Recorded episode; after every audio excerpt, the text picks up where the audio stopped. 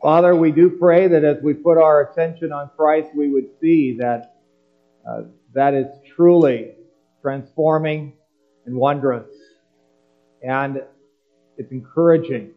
And we pray that our eyes may be there today, both in word and sacrament, and as we hear a message about word and sacrament, that you would be, along with your Son and Spirit, exalted in this hour, and that because, Lord, this is where our glory belongs. May your Spirit be so at work in us so that we may find not only now but always that our focus and our attention would be upon, and our rest would be found in Jesus. We pray in Jesus' name. Amen. So we're taking a moment to read from Acts 13, verses 13 to 33, and also looking at the Heidelberg Catechism this morning as we continue our confessional preaching from that portion of one of our confessional standards. And that being Lord's Day 25 in particular we're looking at. We get into the sacraments, which is somewhat appropriate since we last week saw baptism. This week we received the Lord's Supper. And, of course, from week to week we look at the Word and have it ministered to us. And that's also part of the subject of Heidelberg Catechism, Lord's Day 25. But we're going to look at Acts 13 to start with, verse 13, starting there and reading to verse 33. Now Paul and his companions set sail from Paphos and came to Perga in Pamphylia. And John left them and returned to Jerusalem. They went on from Perga and came to Antioch and Pisidia. And on the Sabbath day, they went into the synagogue and sat down. After the reading from the law and the prophets, the rulers of the synagogue sent a message to them saying, "Brothers, if you have any word of encouragement for the people, say it." So Paul stood up and motioning with his hand said, "Men of Israel, and you who fear God, listen. The God of this people Israel chose our fathers and made the people great during their stay in the land of Egypt. And with uplifted arm he led them out of it. And for about 40 years he put up with them in the wilderness. And after destroying 7 nations in the land of Canaan, he gave them their land as an inheritance. All this took about 450 years. And after that, he gave them judges until Samuel the prophet. Then they asked for a king, and God gave them Saul, the son of Kish, a man of the tribe of Benjamin, for 40 years. And when he had removed him, he raised up David to be their king, of whom he testified and said, 'I have found in David, the son of Jesse, a man after my heart who will do all my will.'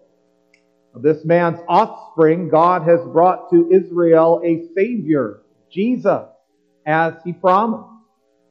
Before his coming, John had proclaimed a baptism of repentance to all the people of Israel. And as John was finishing his course, he said, 'What do you suppose that I am? I am not he.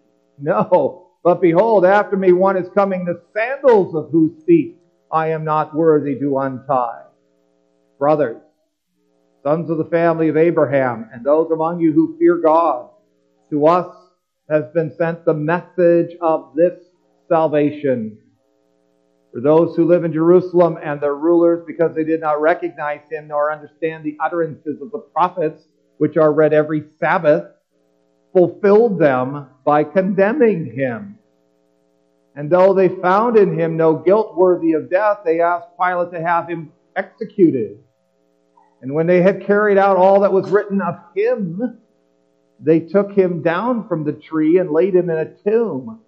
God raised him from the dead, and for many days he appeared to those who had come up with him from Galilee to Jerusalem, who are now his witnesses to the people.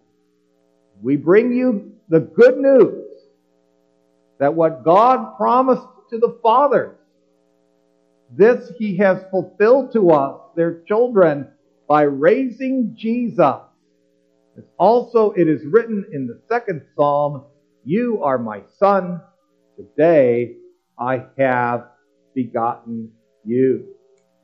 So we'll stop our reading there, and from the Word of God, we'll take a moment to respond to it from the 25th Lord's Day, page 32 in the back of the blue hymnal, where the questions that are there for us have these answers along with them. You confess that by faith alone you share in Christ and all his blessings. Where does that faith come from? The Holy Spirit produces it in our heart by the preaching of the Holy Gospel and confirms it through our use of the Holy Sacraments. What are sacraments? Sacraments are holy signs and seals for us to see. They were instituted by God so that by our use of them, He might make us understand more clearly the promise of the gospel and might put His seal on that promise. And this is God's gospel promise, to forgive our sins and give us eternal life by grace alone because of Christ's one sacrifice finished on the cross. Question 67, are both the Word and the sacraments then intended to focus our faith on the sacrifice of Jesus Christ on the cross as the only ground of our salvation? Right. The gospel, the Holy Spirit teaches us, and through the Holy Sacraments He assures us that our entire salvation rests on Christ's one sacrifice for us on the cross. And then question 68 asks, how many sacraments did Christ institute in the New Testament? 2, baptism and the Lord's Supper. May indeed God's Word be of a blessing to us this morning. The congregation of our Lord Jesus Christ, when we're driving down the road, particularly if we're going on some long trip somewhere and you're on the interstates and that sort of thing, and you visit various states and communities, you often find that as you approach towns and cities that they like to try to bring to your attention their various attractions. And it might be museums, it might be amusement parks, it might be restaurants, it might be some kind of shopping area, special place to lodge. But of course, all of these sites are supposed to draw us like a magnet to their communities because they have something to offer that's very appealing. Today, the modern church seeks to be an attraction.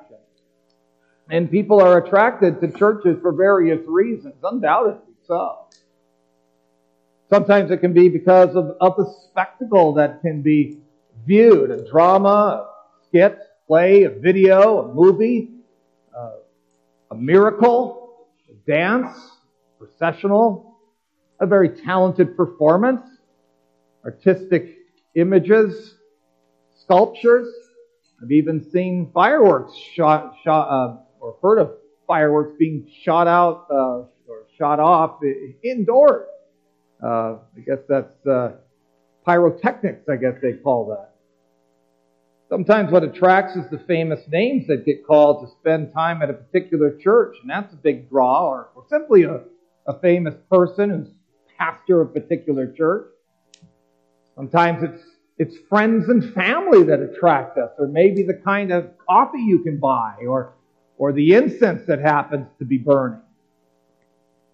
Now, it's not that a church shouldn't be attractive, and one can understand, obviously, why family and friends can make a level of difference in choosing a church if everything else is equal.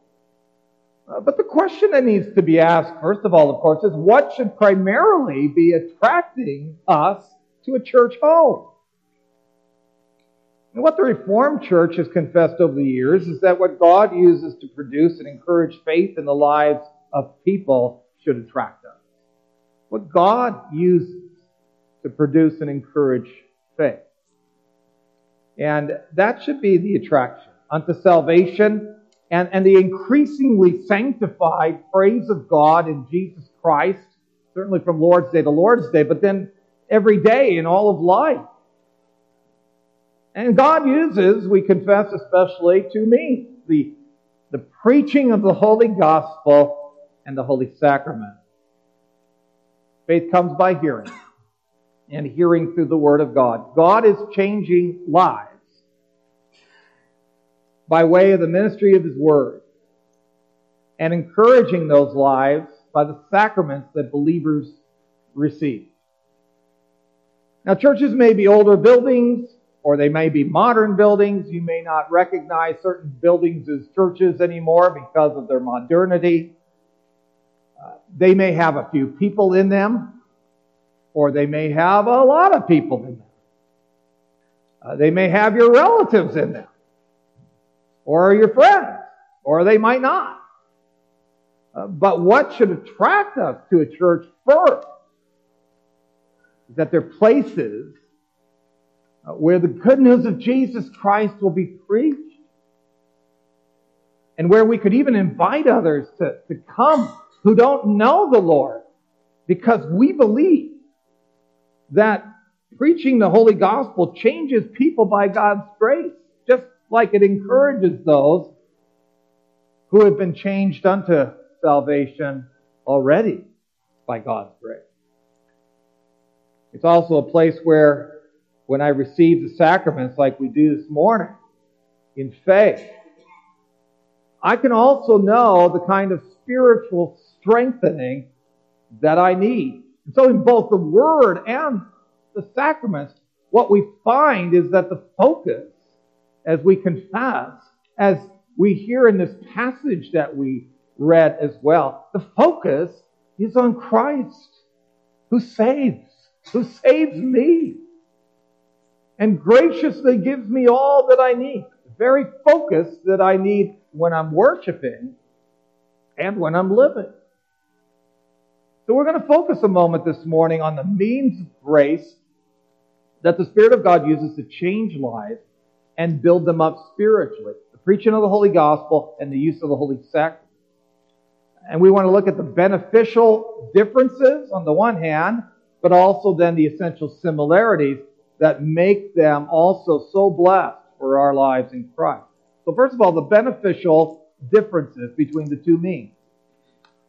The language that the Catechism used to talk about the differences between the Word and the Sacrament was especially an important distinction in the days of the Reformation. But there are also very important distinctions that we have today, because whether we were living in the times of Christ, or we were living in the times of the Old Testament, or we were living in the times of the Reformation, or we're living today, it doesn't matter. Like Thomas of old, we all tend to be a seeing is believing kind of people by nature.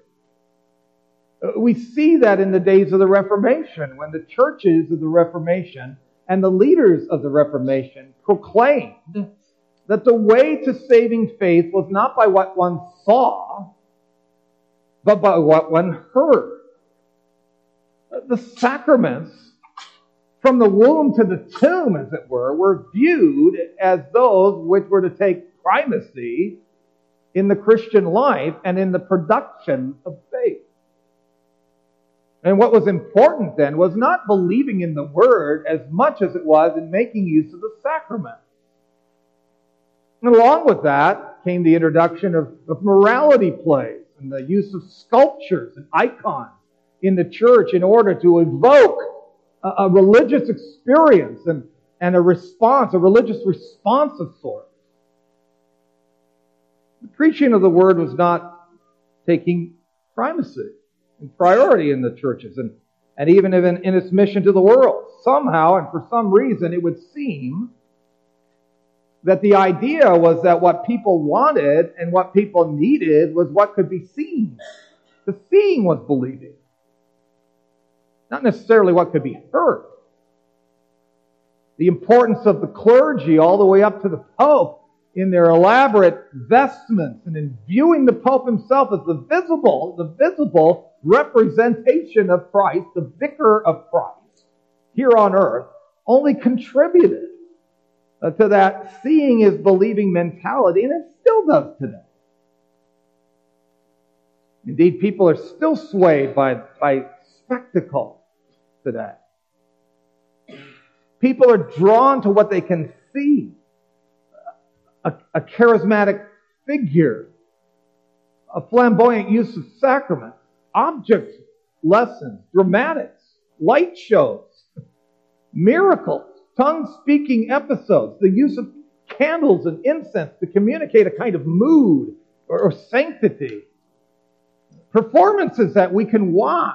We can be spectators, like we were at the movies, or at home watching television, or at some concert.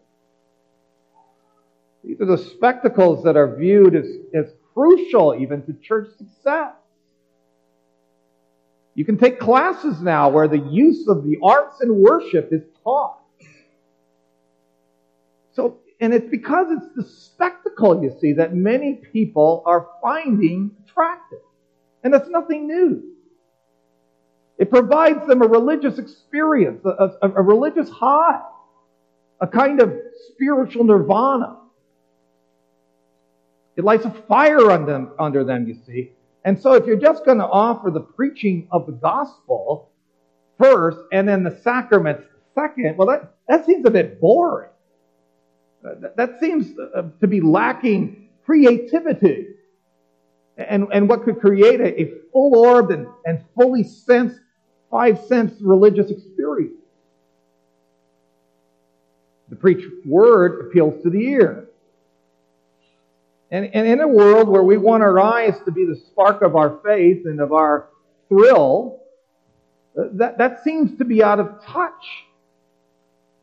That seems to be out of touch with our world that spends a great deal of its time looking at things. From iPads to iPhones and laptops to get its information and its entertainment and its thrill from life.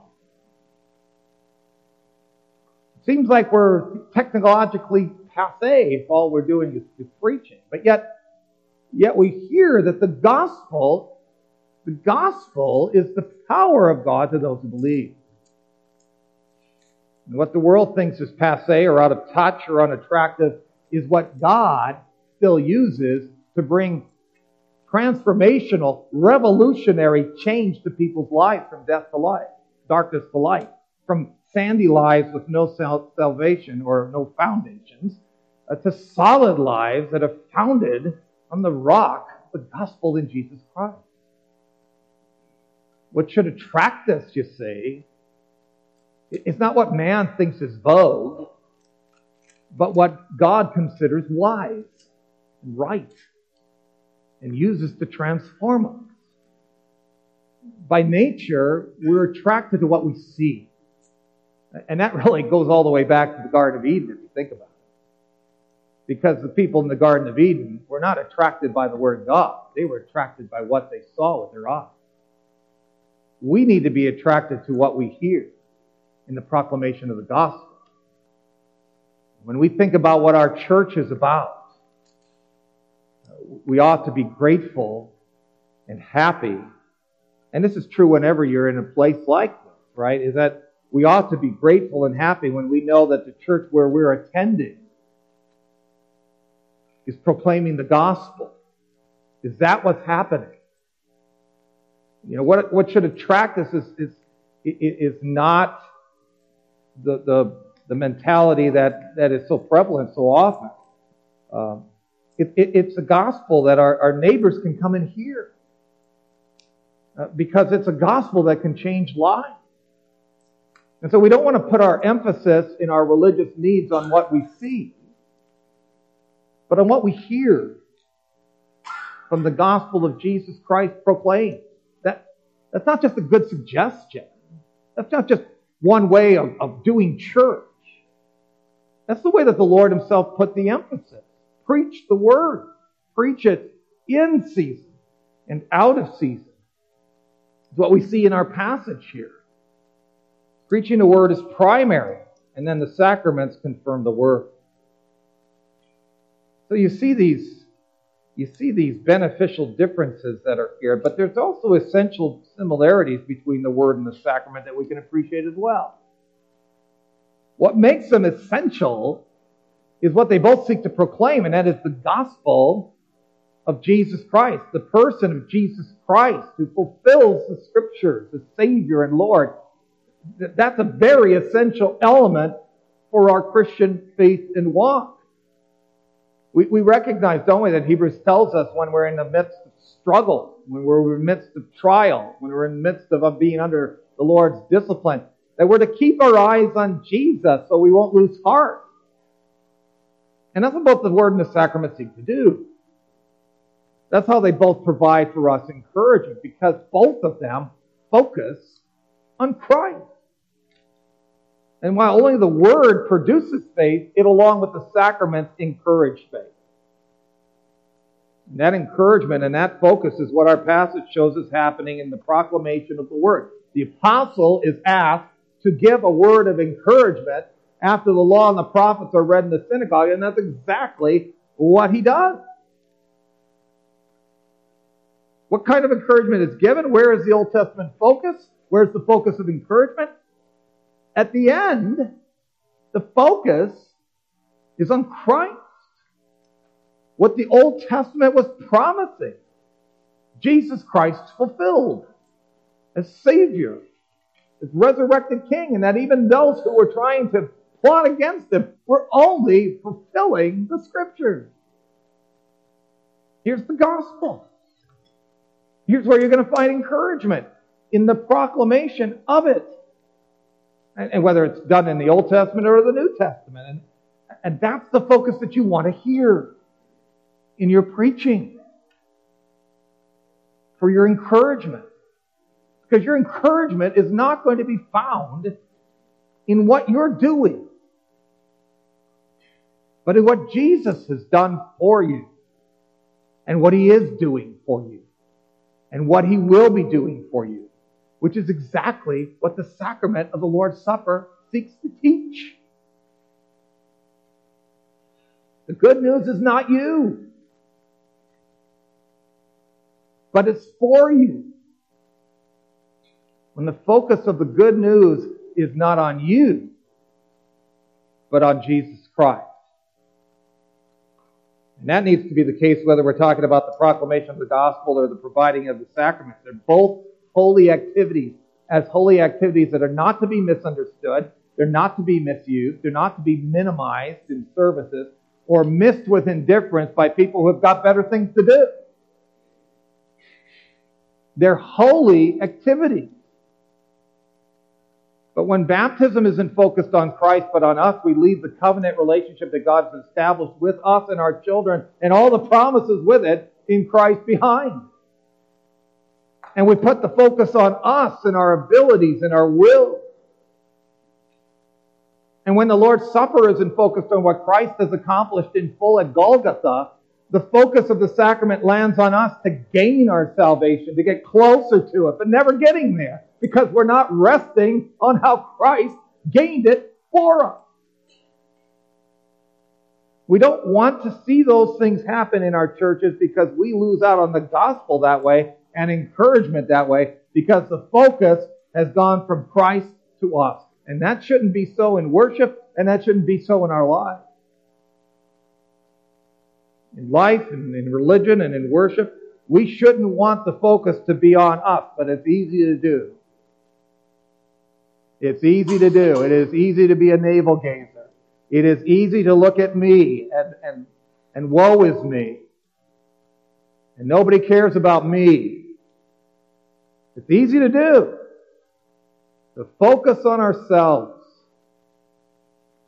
It's easy to do when it comes to our relationship with God, with what I've done, what I felt, what I enjoyed, what I want. It's not why Christ came. And there's no encouragement there. There isn't any good news there. The good news is found apart from ourselves in Jesus Christ. That's what both the preaching of the Holy Gospel and the Holy Sacraments proclaim and emphasize. It's what you want to find your church emphasizing, because whether it is you or others in the church or outside of it, we all need the focus of Jesus Christ if we really want good news for our lives and encouragement. And that's exactly what the preaching of the Holy Gospel proclaims, and that's exactly what the Holy Sacraments confirm. And that focus on Jesus needs to be our attraction, so that our lives and our worship isn't going to be focused on ourselves, but it's going to be focused on Christ. And what it is, it's good news for our lives. Amen. We want to take a moment to pray, and then we'll get into the celebrating of the Lord's Supper. Our Father, we're reminded here as we are in life how easy it is for us to put our attention on our own creativity, our own wants, our own desires, and even to be just completely immersed about ourselves. And we can do that church-wise, we can do that individually. But that's not our calling. We're reminded again here, as is true in life, our attention is not to be spotlighted on ourselves or what we think would work or what we think is innovative. But we're supposed to find our focus on Jesus. And that's what the Word does. That's what the sacraments do. That's what our lives is to be about. And Lord, we can be grateful wherever it is that we find a church home.